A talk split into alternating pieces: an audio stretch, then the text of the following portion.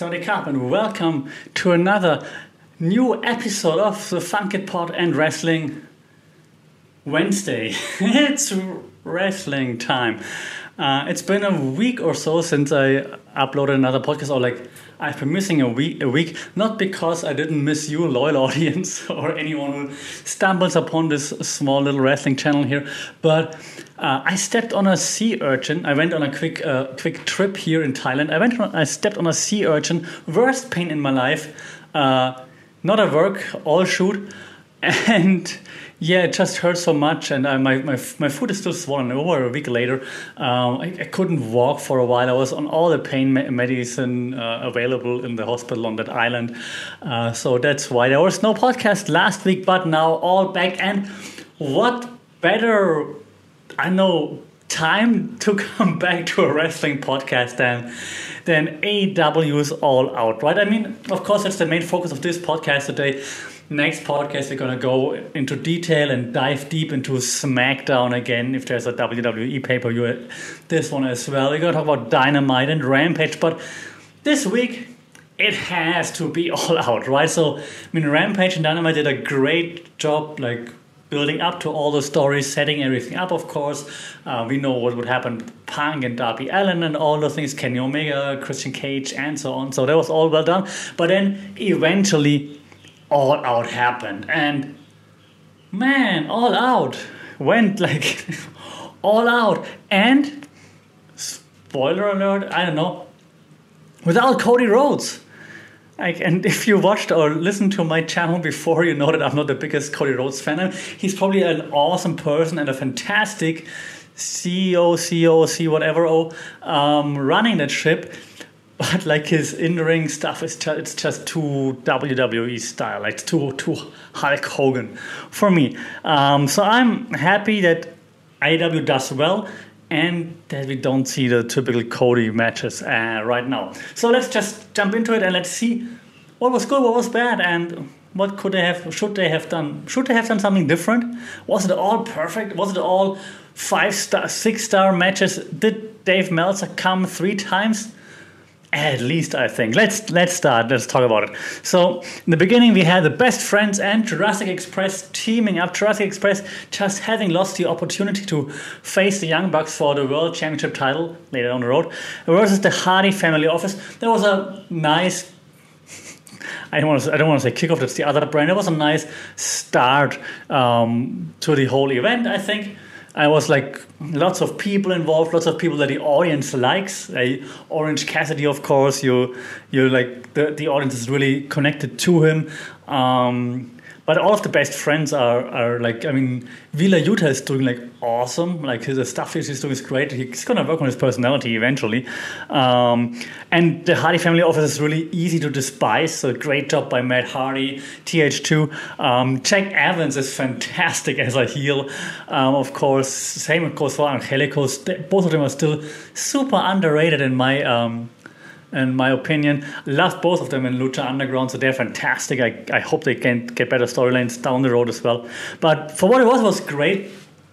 Like, so in this podcast, for the ones that are new, I'm not going to just recap what happened because there are 5,000 million gazillion out there. And I'm going to try to focus on, like, does the storytelling make sense, right? Because that's kind of my background. So storytelling-wise, it's a kickoff match. And I mean, there's not that much storytelling involved. It's like, throw them together. They all hate each other, of course. And the Hardy Family Office targeted Orange Cassidy before, so it makes sense that they bonding with Jurassic Express has also been a target of the Hardy Family Office before. Now that Jurassic Express didn't face the Young Bucks, they needed something to do. They're the good guys. They help Orange Cassidy and the best friends. So it kind of makes sense. The storytelling within the match was also kind of nice. The best friends, like, starting things off, quite cool. Then, of course, High Family Office with shenanigans, like numbers and so on. Of course, not obeying to all the rules there, getting the upper hand here and there makes sense. They have also the Blade with them, the hired gun, basically, which is also a cool storyline, kind of like the Blade. Like, he's not there because he likes Matt Hardy, he's there because Matt Hardy pays him. So what happens once Matt Hardy doesn't pay him anymore? If someone else pays him more. So I like that even in this And I mean, maybe I'm too much exposed to WWE, like this low card feud. There are layers to this. This is really nice. Like, the Blade is gonna turn at one point on Matt Hardy. That was my cat in the background falling from my desk. You okay, Snooze? Yeah. Okay. Cool. And let's just take it away at the end. Like, after the best friends won. Then they, of course, the Hardy Family Office beats down the rest of the like best friends that are still there. Jurassic Express left already, so they're beating down the best friends, and out comes the Butcher. The Butcher is back after 6, 7, 8 months. I don't know. The Butcher is back now. The Butcher and the Blade reunited, working for Matt Hardy. How long though?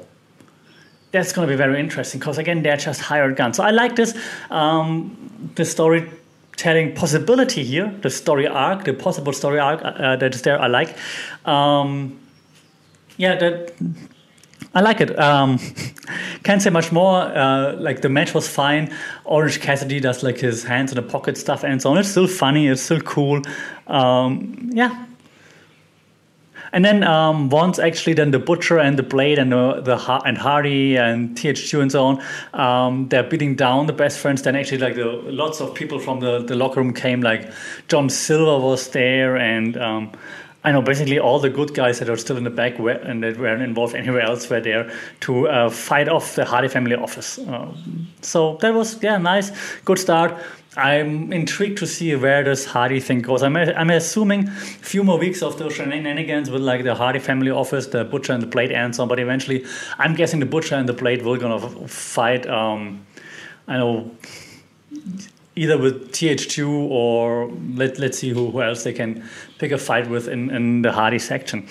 Then we started things off with, like, a brutal match. Of course, Miro AEW TNT Championship versus Eddie Kingston, and that was a good match again. I'd say it started a bit not slowish, but like it's not a high flying match, right? So I mean, but it's Miro and Eddie Kingston, so of course Eddie Kingston with lots of smart offense in the beginning, targeting the neck of Miro because that's what he identified as his weak spot, right?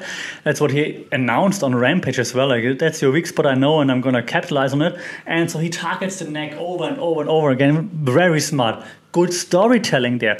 Miro then, in return, targets the back, of course, because that's like part of his finishing maneuver. The game over.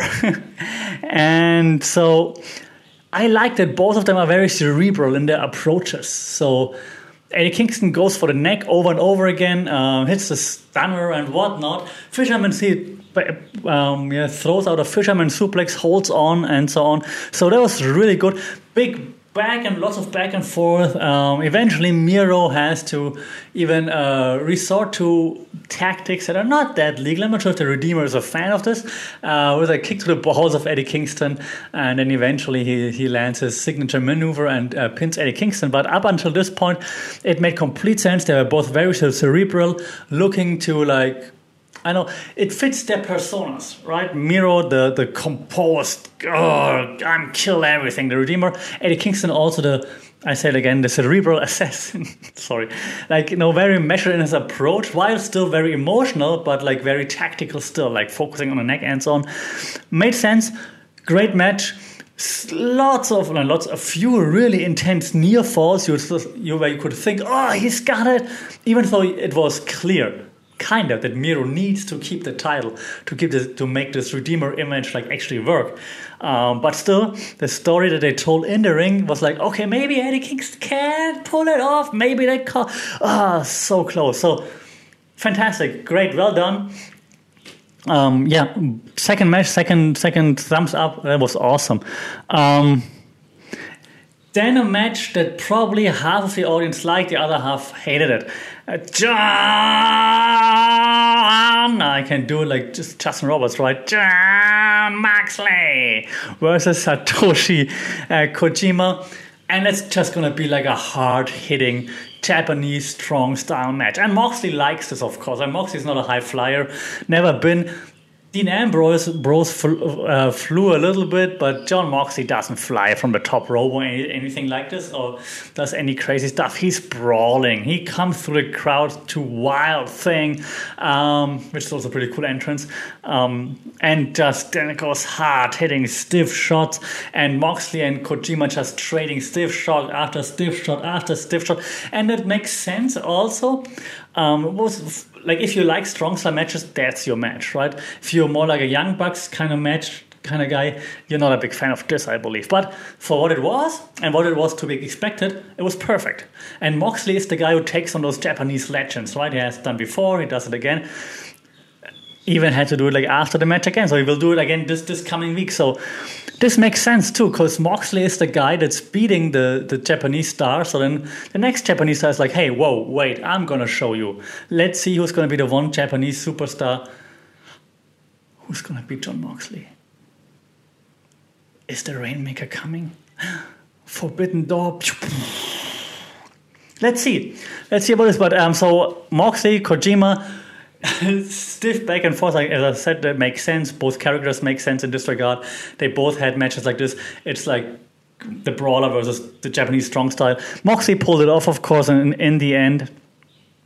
And then, what happened then? Minoru Suzuki happened then. Even if you're not familiar with like Japanese wrestling per se, you probably heard the name Minoru Suzuki before. And I mean, he comes out with this sick smile on his head, like he's the Jon Moxley of Japan, right? Comes out with this sick smile on his face, like, yeah, it's gonna get bloody here. Let's go. And they just elbow to each other, elbow, and hitting like stuff to each other. And then in the end, Suzuki with a Gotch pile driver to Moxley, like lays him out. And then later down the road, Moxley cut a promo from like a dark back alley, of course. And it's like, hey, this Wednesday, Suzuki-san, and it was awesome. Like before they hit each other, Moxley was like kind of like bowing to Suzuki and then just hit him in the face. And also after he beat Kojima, like Kojima out flat in the ring, and then Moxley also bowing to him, saying thanks. So it's nice that the brawler Jon Moxley still like has this martial arts wrestling mindset there, which is really nice. So yeah, make complete sense again from a storytelling point of view, persona point of view. All for it. Well done. Enjoyed that. Good job, AEW. Then I had a women's championship match between Dr. Britt Baker. I know you said it. DMD versus Chris Statlander, the alien. And yes, I agree with the crowd. Usually I'm not one that throws out "this is awesome" too easily or too soon in a pay-per-view. But this was awesome. It started a bit slow, but then once it picked up, they threw everything at each other. And oh my God, Chris Statlander is amazing. So is Britt Baker. We know Britt Baker is amazing, but Chris Statlander really came out to play here. She showed out fantastic. Like Chris Statlander played like the role of the strong, like that's her strength.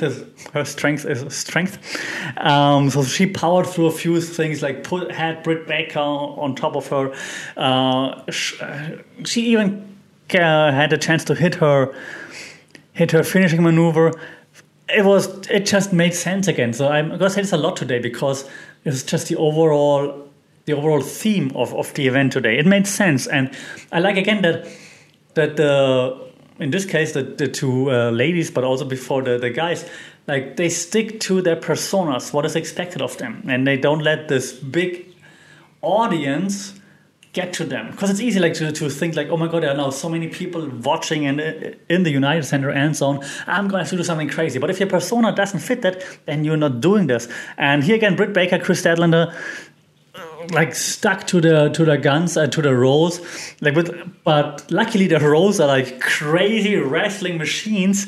So like Statlander went for the Big Bang Theory, but then Britt Baker was able to avoid it, and then vice versa, the lockjaw, but Chris Statlander was moving out of the way, or like found a way out of it, and so on. Eventually Britt Baker had to hit all her finishing maneuvers, like all of them that she has in her repertoire, and then was able to actually lock in the lockjaw, and then Chris Statlander passed out, I think, because she didn't tap, but the ref called it off. This was fantastic. If they would have had more time, it would have probably been the best women's match ever in AEW so far. The finish was a bit, not fast, but it was like bam, bam, bam, and then that's it. It was the only thing that I would criticize if I had to find out to criticize. Also from a storytelling point of view now, Chris Statlander, put up a real tough fight and, was really able to kick out of everything, finding counters, but then Britt Baker was able to hit, three basically finishing maneuvers in a row on her, and then that was it. But it's just because they had so much impact that she was able to do this, of course. So, nothing much to criticize, really. It was fantastic, and heads up, Britt Baker, Chris Statlander. I wouldn't be mad if we would see this match 1,000 more times between those two, because this was fantastic. This was really good. I think one of my favorite women's matches ever. At least this year for sure, but maybe even on a grand scale of things. I have to watch it one more time, but this was really good. Like I said, also storytelling-wise, it just made sense. Then, my favorite match of the night. What an entrance! Holy smokes! AEW Tag Team Championship, the Young Bucks, the champions, versus the Lucha Brothers. And I assume you all watched it. This entrance by the Lucha Brothers, insanity. Live rap concert kind of style, big fight feel, dancers that show Cerro Miedo, a rap written for them, of course in Spanish most of the time, but the chorus in English so that the audience can sing along. Smart. Great, the lyrics make sense. Great chorus, then Aaron goes Cerro, Miedo, Cerro. Fantastic. Panda and Phoenix come out with the war, head gear and so on. It felt almost like Triple Mania. And so fantastic. Great job for them to bring this to AEW and to make it work. And the audience went bananas for them. Everyone was into this. It's not like when Sin Cara came to WWE, what is that? It was no, fully embraced. The audience went nuts for Phoenix and Penta. Everyone was going Cerro Miedos, and just chants of Lucha Brothers out there. Amazing. I was sitting there smiling while I was watching it. This is fantastic. Lucha Brothers, my God. Then the Young Bucks come out, of course, do the heel stuff. Okay, they try to run away right away because they're heelish cowards. Don Callis on commentary is fantastic. Just adds to the storytelling because he's a good commentator and he was really good. I think I started knowing more of him back then in New Japan when he was doing commentary all the time. But now that he's on commentary when his guys are wrestling, it's just fantastic, right? So first, he's very good at calling the action and at explaining things, also in an unbiased way. But then he always adds a little bit of bias to it. He gives compliments to the Lucha Brothers, this was fantastic, but also uncalled for. Or of course the Lucha Brothers are using the cage to their advantage, even though that's of course fully allowed in such a setting, right? So Don Callis. Great, fantastic. He's the Paul Heyman of AEW, if you want to have some comparison there, I guess. Still, they're completely different. Then the match itself. I'm not going to review the matches per se, but what an insane match! If you don't like spots, don't watch it. But first, it was a spot fest, of course. It's the Lucha Brothers and the Young Bucks. It's of course, there has to be super kick parties. All the time, flips, flops, jumps, but so well timed. It's insane. I was sitting there smiling, like I said, like a kid in a candy store. That's what I want from wrestling, because that shit I cannot do. I can throw a back kick. I can fight a Muay Thai fight if I did, so I can. So you know what I mean? So I can do stuff like this where I'm okay, it's cool to see, but I can throw a spinning back kick. I can throw a jumping wheel kick, whatever. Yeah, I can do those things. This I definitely cannot. And this is why it leaves me so in awe. If other people have different opinions, that's fine. But that's explain like where my fascination with this comes from. Just because it's so well timed, so well placed, so well paced. This just leaves me like in awe. That's fantastic. All right, so back and forth and back and forth and back and forth, of course, like crazy with all kinds of different maneuvers and tag maneuvers, of course, like partner maneuvers involved, throwing each other through the air, and then they're one-upping each other all the time. This fantastic storytelling as well, like close to the end. We have like the older brothers on each side having the younger brothers, like, and so have a show, or like what a maneuver, like I think a package pile driver on the apron, both of them like simultaneously, and then the older brothers roll into the ring and like face each other off. It's just fantastic. Then of course the Young Bucks try to cheat, so they get like Nick Jackson's, Matt Jackson, I don't know, one of the Jackson's shoes from the outside. It's like had like thumbtacks on the bottom, so he puts it on and it just barrages Penta with it, so Penta's face all bleeding and so on. But then in the end, of course, it's Phoenix who gets the shoe and then hits the Young Bucks with the shoe as well, so that they're also hurt. They're not bleeding that much though. Maybe Phoenix was a bit too careful with like hitting them with the shoe.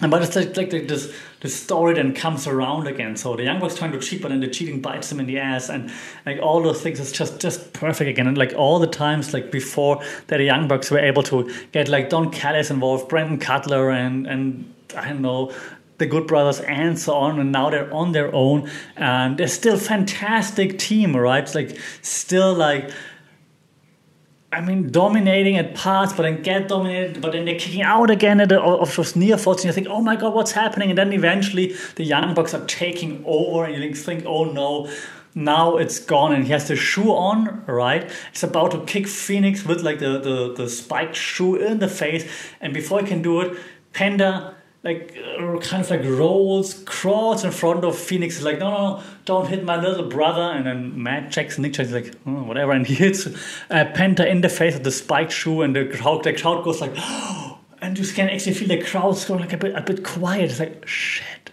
Like, cause now there's so much blood involved and so much violence. So it started as a spot fest. Now all of a sudden it's like a brawl, it's like brutal, it's like blood and stuff, and it gets really intense. So it's not just your typical Young Bucks match, it's like, oh my God, it's real, kind of like this is like a real match now, right? And then they're close to finishing them, of course. They're going for like what's it called, too much buck for your bang, two bangs for your buck, whatever it's called, and they're kicking out just in time, the Lucha Brothers, right? Then they try to go for the BTE trigger, but moving out of your way just in time, oh my God. And then eventually the Lucha Brothers can't fight back, the mask completely destroyed because the Young Bucks tried to rip their masks off earlier, of course, to humiliate them. Storytelling again. And they somehow persevere and then are able to hit like a finishing maneuver on Matt Jackson, I think, or Nick Jack, whoever. And then Penta goes for the cover. Phoenix grabs the other Jackson to hold him back. And you've got new champions. And fantastic. That was storytelling and match planning at its best. Like, I cannot emphasize how much I enjoyed this. And then also in the end, breaking kayfabe a little bit, like Penta El Cero Miedo points to his family, and then his kids quickly jump the guardrail. He hugs his kids, probably just to say like, girls, I'm okay. I bleed a lot right now, but I'm okay. So he just kisses them, hugs them, holds on the tile. They go up the ramp. They both hold the tile. They bow. It's like lucha style again.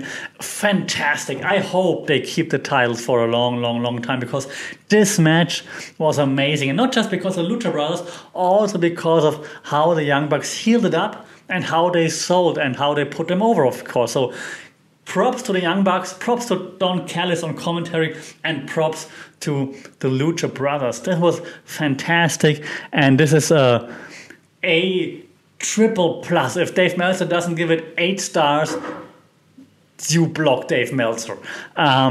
He gets the Meltzer driver. This was the best match I have seen in forever. Like, and I'm not, maybe I'm exaggerating, maybe it's recency bias, but it was fantastic. I'm gonna watch it again. So this was so good. there was like this one guy in the crowd, and they had like his sign. It says like, "This is why I love wrestling." Yes, this is why we love wrestling. It was fantastic. Storytelling, in-ring, Don Callis out of the ring, pacing, timing, also part of telling the story, right? Flop from like the flop stuff, spot stuff, to then the brawl, the blood, and then perseverance, the text. Oh, so fantastic. Awesome. Also good that after this, they had the Casino Battle Royal, because every other match that would have come afterwards would have suffered. The audience was probably tired. Like, you see, like, this awesome match, you pop like crazy. Like, if they would have just sent CM Punk out afterwards, you're like, oh, it might have felt, you might have not have the power to go nuts again. So the Casino Battle Royal, take it back a notch, sit there, watch 30 minutes of the girls going at it, cool. Yeah, it's still fun to watch, but you don't have to go as bonkers as an audience. So good timing there as well from AEW. But also even this cool down spot, so to speak, had his, like, of course, surprise ends on. The biggest surprise being the wild card. Who got the wild card? It's Ruby Soho. Yes, formerly Ruby Riott, released by WWE, who God knows why WWE is releasing all the good wrestlers. So now Ruby Soho in AEW is All Elite, and, well, of course, she wins it at the end. Her and... who else was it? Was it Thunder Rosa? I think her and Thunder Rosa, the last two in the ring, they eliminated Nyla Rose before. Nyla Rose draw boos like no one else on the women's roster.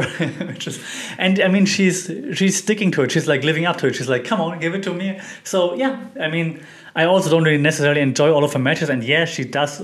She botches like here and there.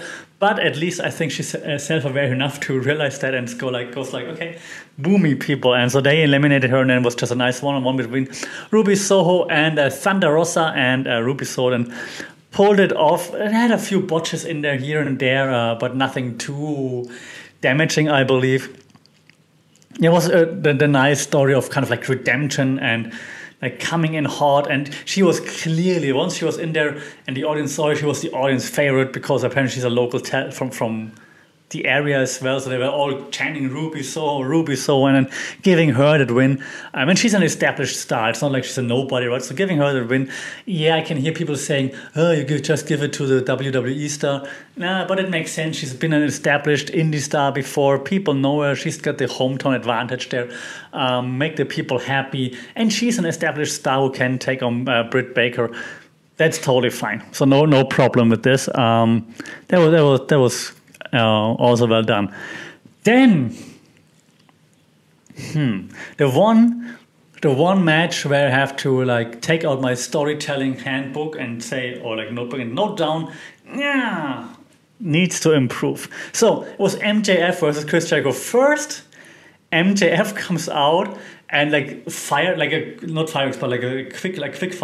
quick firework. I don't know, burst, like you think it's Jericho, and like in the Jericho colors, like kind of this bluish, and people are like, yeah, it's Jericho, but then it says on the screen, Chris Jericho's last match, and out comes MJF, of course. So fantastic. This fits the character of MJF, this storytelling wise, again, fantastic. He comes out in like a king's robe. He tells Aubrey Edwards, the referee, to take off his ring, and she's like, oh, whatever. Goes and he falls on his knees in the middle of the ring. He's like, yes, I'm gonna end Chris Jericho. Like, MJF is the super heel, and it's fantastic at it, and he's just better than anyone at it, and you know it.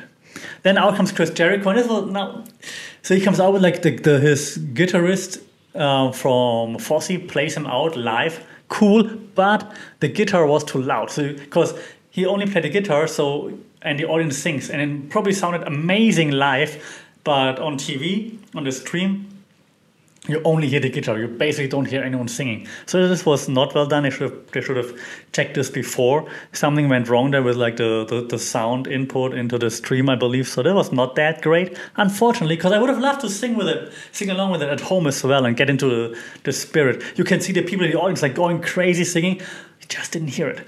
And then it starts off quite, not quite slow, but I mean methodical. Let's call it methodical. They're both just going at each other's weakness. I guess, if you want to say it like this, MJF tries to go for the arm all the time, of course, because his finishing maneuver is the salt of the earth. Plus, he damaged the arm before. Jericho pulls out like a lion sword. Then he tries to get MJF in the walls. It's like lots of that's a very back and forth thing. It spills out of the ring, back into the ring, out of the ring, and like Jericho sells the importance of the match very well. So does MJF, of course. So it's nothing super fancy, but it's very intense. And so with every move, you're like, does this lead to another? So well done there. So they're selling the intensity very well. So it all then comes down to Aubrey Edwards being distracted. And Wardlow comes up, but then Jack Hager fights off Wardlow, so they're fighting, and then Aubrey Edwards is distracted, looking out, and two other referees trying to get them apart. And then MJF is actually using a Floyd, Chris Jericho's baseball bat, to hit Jericho while Aubrey Edwards isn't watching. And JR's best line, oh, by the way, JR, God, was part of the tag team match, so that was nice to hear. But here, JR's best line was like, did Floyd turn on Chris Jericho? Awesome. So he hits him with Floyd, then he hits like the Judas effect on Chris Jericho, and he pins him 1, 2, 3, and that's it. But not really, because on 2, Jericho gets his foot on the ropes. Aubrey Edwards didn't see it because she was looking at the shoulders, so she called the 3 counts as MJF 1. But the other referee who tried to separate Wardlow and Jack Hager said, no, wait, I saw it, foot on the rope. And so the match continues, gets restarted. Then quick roll-up attempt by both of them. None of them is successful. Eventually then Chris Jericho locks in the walls of Jericho, lion tamer, whatever you're going to call it now. And not the walls, it's not like the lion tamer, it's like more set up, so it's the walls. So he locks in the walls of Jericho. MJF almost reaches the rope, he pulls him back into the center of the ring, and MJF had to tap out. Okay, so first of all, yes, good at Chris Jericho. I mean, so the stipulation, right? If Jericho loses, he's not going to wrestle for AEW anymore. There was just too much of a stipulation because, you would assume that he's not hanging out like this, right? I mean, yeah, he wants to put MJF over, but I think he wants to do like one more time on like a bigger scale, more at stake in a main event. This is what I would assume. So I was pretty sure that Jericho would win here. Secondly, then this false finish, kind of real finish, was just, a bit anticlimactic because the foot was on the rope so clearly, like on 2, so Aubrey Edwards had like a whole second, and it doesn't sound much, but when the arm goes down, so and the referee always looks up like this, so she had to see it. It was not like in the nick of time. It was like, the foot's been there for like 10 minutes, like basically, right? So, and then the actual finish, like roll up, okay, but then a pretty easy submission once again, but similar to like the submission before that MJF hit on Jericho with like the salt of the earth, like a pretty easy-ish submission. They did stick to their characters as well, with Floyd turning. That was like one of the big surprises. Overall, a good match. The storytelling also still made sense. However, now I wonder, where does the story go, right? Because MJF beat Jericho 3 times. Now Jericho won once. Okay, with the pinnacle, he won twice. Okay. So what's next? Like, it's not MJF going to say, hey, Jericho, you beat me this one time. I beat you 3 times before. We're not done yet. Like, is this going to go on forever? Doesn't MJF have to move on eventually? Doesn't Jericho have to move on eventually? I'm curious to see where this goes. This could go either, like, really cool or, like, oh, again, those two. So let's see how they play that.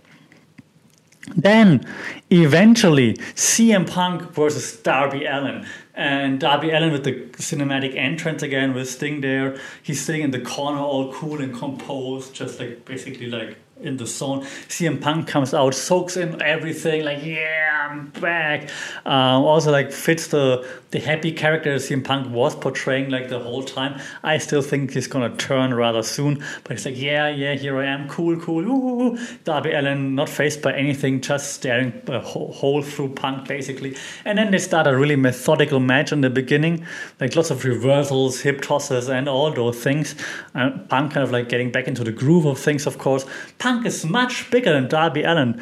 I always thought Punk is small, but he's much bigger than Darby Allin. How small is Darby Allin? Yeah, lots of shoulder tackles and stuff like this, methodical stuff. It took a while until it really took off, but then all the stops were pulled, like Darby Allin jumping from everywhere. Tope Suicida's too bad Mauro Ranallo isn't commentating AEW. Tope Suicida! Punk is hitting like some flying knees and like this step up, they call it a step up leg lariat, I think. Isn't it a step up enziguri actually? I don't know. So Punk is flexible, way more flexible than I thought he was. So he's fit. Like he's done his step up knees a few times. Hits a TTS even, but Darby Allin rolls out of the ring. Eventually then back and forth, and Darby Allin with the finishing maneuvers, but then Punk picks him up again. Darby Allin fights out again. Then Darby Allin finishing maneuver. Punk fights out. Coffin drop. Punk just sits up like The Undertaker and laughs like The Undertaker back then at WrestleMania, like with Brock Lesnar. Like, that's a nice throwback there. I'm sure Undertaker appreciated that when he saw it, or Brock Lesnar liked it too. He's like, yeah, I'm smart. And then eventually, again, a quick back and forth, but then Punk has Darby Allin on his shoulder, hits a GTS, and then that's it. That was cool. Like the last 10 minutes were good. The first 5, bit slow, but they just need to figure things out, I guess. Last 10 minutes were really good. And again, like Darby Allin, the character that just can't be put away until you really put him away. CM Punk still needs to find his new character, I guess, but just right now, the guy who's happy to be back and just testing himself. Fit as well, no outside interference, also nice. Darby Allin was like holding on to ropes for like a brief second in between, and Punk was stomping on his back. So it's not all super clean babyface, but that's just a veteran move, I guess. Overall, that was fun. Not much of a story to be told, besides Punk wanted to challenge like someone he thinks he likes and he's impressed with, and to see if he still got it. He still got it. So then afterwards, Sting comes out, shakes his hand, then Punk shakes his hand of Sting and of Darby Allin, and then that's how we go into the next match. The next match, then Paul White was QT Marshall. Yeah, that was the squash. That was just to like give the audience room to breathe, but you need something like this. Of course, Paul White, of course, defeats QT Marshall after QT Marshall Stooges try to get involved, chokeslam, and then, yeah, this is Paul White winning. All right, so then we had the AEW World Championship. Kenny Omega versus Christian Cage, and whew, it's getting exhausting. It was a great match again with like table involved and so on. And Christian Cage, man, I mean, that Kenny Omega is crazy and can go like this. We know that he does that, but Christian Cage really held his own there with like all those crazy, insane moves that Kenny Omega is pushing all the time. It was again typical like back and forth, babyface, heel, back and forth, and of course Kenny Omega has like help on the side, of course, with Don Callis. Don Callis then of course eventually distracting the referee, and then the Good Brothers getting involved, and but then they hold Christian Cage like on the ropes and V-trigger, but Christian Cage moves out of the way and V-triggers one of the Good Brothers. So then he's fighting back, and he hits like his finishing maneuver on Kenny. Kenny kicks out at 2 3/4, and then they go both try. First, Christian Cage tries to hit his finishing maneuver from the top rope, but Kenny fights out, puts Christian Cage on his shoulders, and hits the one-winged angel from the freaking, is it a top rope? I think it was a top rope or the second rope. Top rope, one-winged angel from there, and that's it. But it was a fantastic match again, like a great match here. all the story of like Christian like outwork everyone, like just working hard, hanging in there, coming back from everything, like the hard working guy. Kenny Omega, just a guy that always has to one up it, who's getting frustrated but knows he has to pull the V trigger and uses everything at his disposal, like Don Callis, for example, to get the job done. Also made sense again, story well told. Then about to cut the promo, then all of a sudden light goes out and they're beating down Jungle Boy and Christian and so on, and everyone's like, okay, that's now Bryan Danielson.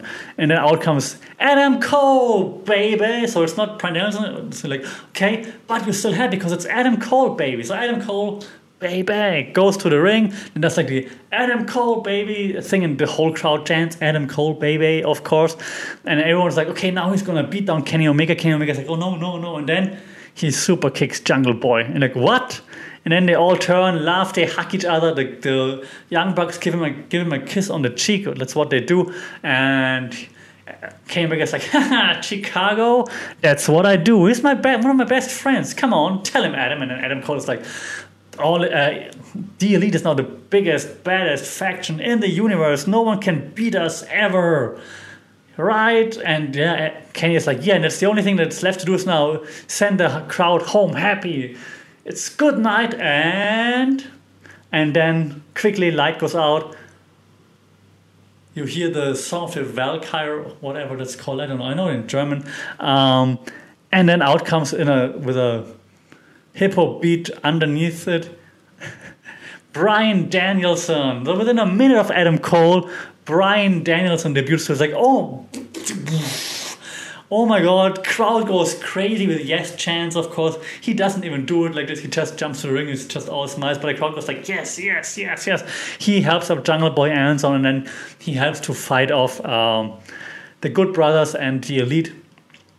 And in the end, it's Jungle Boy, Christian Cage, Daniel Bryan and so on, standing in the ring. Bryan Danielson, I'm sorry, I'll get used to it. Oh my God, like so many things. Sending the crowd home happy. Yes, definitely. Check, well done. Good, well told story. Two amazing debuts at the end, at the very end. Like still, people expected Bryan Danielson, but still like you see it at the end and you're like, okay, Adam Cole, cool too. And then you add one more, it's like, it's insanity. So this pay-per-view was well structured, well planned. While I'm not the biggest fan of the Paul White fight, obviously, it was still necessary to give the crowd something time to breathe. Same with the Battle Royal in between, and it was fun seeing Ruby Soho debut there. So this was just a fantastic pay-per-view. It was, I would, and again, maybe recency bias, and ask me again tomorrow, but I would say best pay-per-view of the year so far. This was spectacular, fantastic, and if Dave Meltzer gives us anything less than 25.7 stars, you can't take him serious anymore. What did you think about it? How did you like the stories that have been told in there? But did you like the matches themselves? What about the debuts of Suzuki, of Ruby Soho, Adam Cole, Bryan Danielson, CM Punk's first match back after 7 years? What do you think? And all of that, and I still think the Lucha Brothers stole the show. Fantastic. I'm going to watch this one more time. Let me know what you think. Shout out in the comments on social media, at funkitpod, email funkitpod@gmail.com. Like, share, subscribe, follow. And please also rate it if you like it. If you don't like it, don't rate. If you like it, please rate it on Apple Podcasts, Google Podcasts, wherever you listen to this. This really helps other people to find it too, and I would really appreciate it. So thank you very much. Don't forget to always kick out at 2, and oh my God, I'm tired. Stay safe, take care, and I'll see you and talk to you soon. Saudi Cup.